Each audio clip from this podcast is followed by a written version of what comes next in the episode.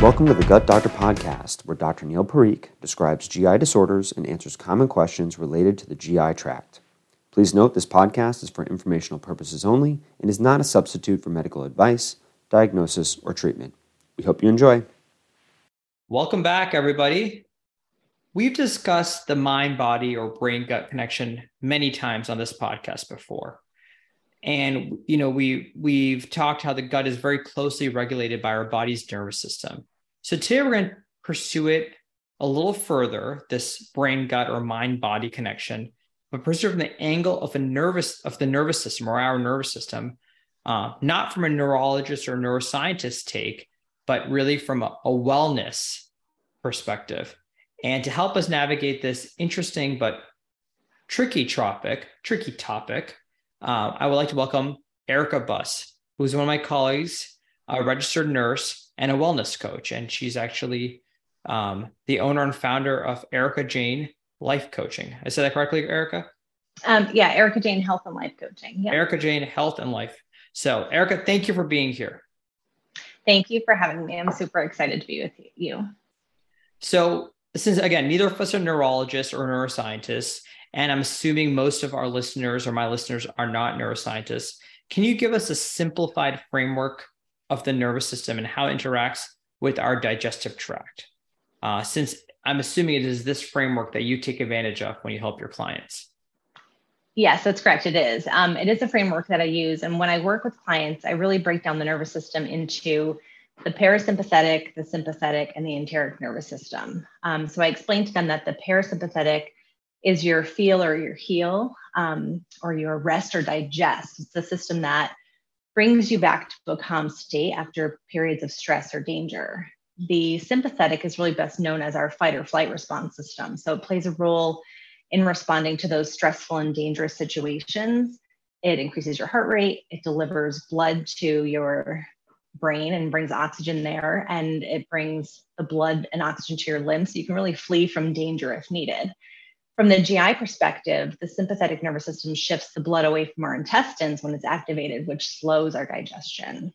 And then the enteric nervous system, I call also the second brain that we know it as, um, controls the digestive system connecting through the central nervous system and the sympathetic nervous system. So that helps to regulate the gastric acid secretions, it determines the movements of the GI tract, it regulates the changes in blood flow, and it really interacts with the immune system in our gut.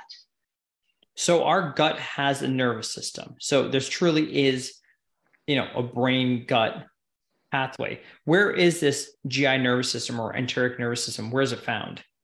So the enteric nervous system runs from the bottom of our esophagus down to the rectum. And is this system, I'm not sure if you want to call highway or pathway, is this the foundation behind the brain gut axis? So the way I explain it to my clients is that I think of the enteric nervous system as a really the highway for other pathways, if that makes sense. And it functions with or without communication of our big brains in our head, meaning that you will still secrete digestive enzymes and you know process your food if that connection is broken. But working with our big brain, it sends signals out to our other nervous system to regulate the vagal pathways that sit in our esophagus and our stomach our sympathetic pathways in our stomach, our small intestine, our large intestine, and our pelvic pathways that are in our rectum forming that brain gut connection. So they all kind of intersect, you know, kind of like, you know, if you're at 8491 interchange, there's this, this is, yeah, you know, exactly. Potential for traffic. How about that? Right. Um, so how do you incorporate you know you mentioned earlier this is the the framework or the foundation you lay for your clients. How do you incorporate knowledge of this pathway when you work with your clients?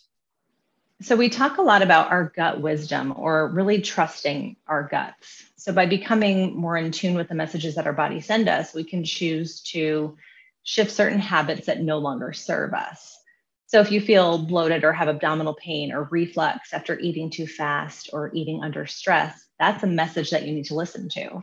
Um, if you have mood swings or feel terrible after eating certain foods, that's also a message. So I want clients to tune into that wisdom with their bodies and see what their bodies are trying to tell them. One of my clients um, had, you know, memories of a stressful time during her childhood that would cause her to binge eat. And we discovered that the binge eating was actually what made her feel relaxed when she was anxious or upset. So, over years, when she was doing this binge eating, that led to weight gain and not feeling really comfortable in her own skin. Her nervous system was simply on overload. And the only way she knew how to regulate it or calm it down was to eat, right? Her fight or flight would then settle down after those binge eating episodes, and her feel and heal state would kick in. So we worked on recognizing and changing some of the habits that she had so she could feel better and lose the unwanted weight. So she was able to then tune into the messages and use other techniques to deal with the stress and anxiety instead of turning to food for comfort.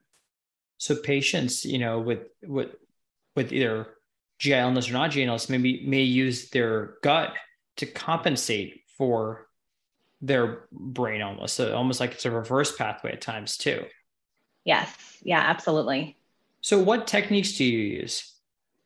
So I use um, something called a 557 breathing technique, which just helps us calm down. I incorporate 20 minute meal challenges or you know eating slowly to make have them make their meals stretch out over time um, up to at least 20 minutes.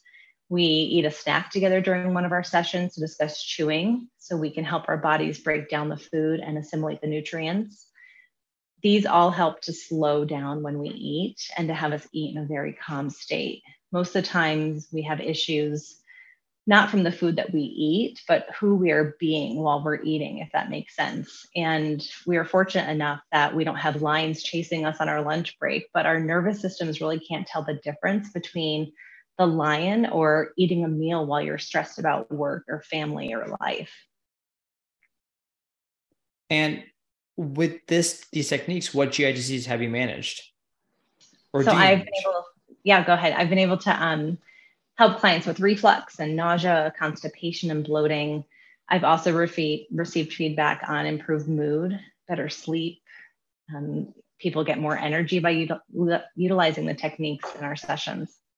Oh, that'd be great. All those things we can all benefit from. Uh, any other advice or tips that you think our listeners would benefit from? Yeah, I think the most important one is make meal times for you you know, we're sitting down to eat and to nourish our bodies and to recharge. So I tell clients to adjust their schedules, right? Even if it's just for one meal for now, to just sit and enjoy it and to not scarf it down, to just to move on to the next task. You really owe it to yourself, and your body will really thank you for it if you give it that time. And then try to build accountability during the meals by challenging those around you to do a chewing contest or set a timer on your phone to actually time your meals chances are you're eating in less than 10 minutes. So try to extend that a little to see how the messages in your body can change. We don't really need to suffer to heal. And a lot of people feel that way. They feel like, you know, I'm trying to heal my body some way and it feels like I'm suffering. But in to make it simple, we just need to adjust some of our habits. I like that. I like that a lot, Erica.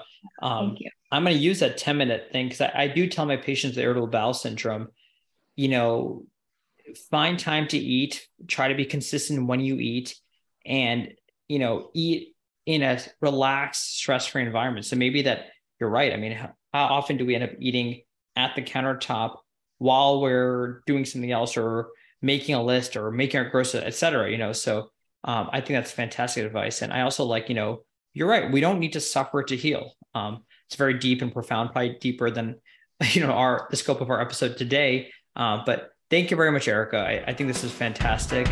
Uh, and we'd love to have you back on the show in the future. Thank you for having me. I appreciate it.